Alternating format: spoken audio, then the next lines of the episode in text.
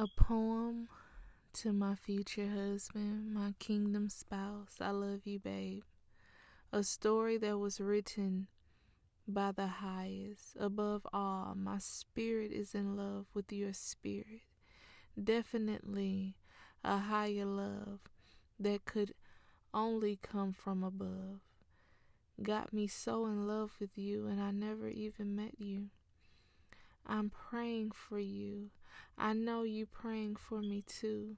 We are connected in spirit, most definitely. A higher love that can only come from the one that created us. The greatest love, my love, my Jesus.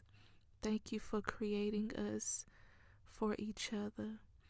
This is your doing. This is your divine connection. And I thank you, God, for what you're doing for my husband and I. I love you, babe. you're gonna listen to all of these, and I just want you to know that I love you and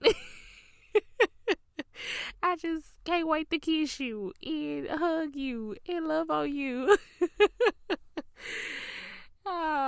love you so much. And I know you're going to hear this. It is so crazy that God got me doing this in public. Like, He got me doing this in public. But it's okay because in the end, He is going to get the glory. Hey, come on now. Hey.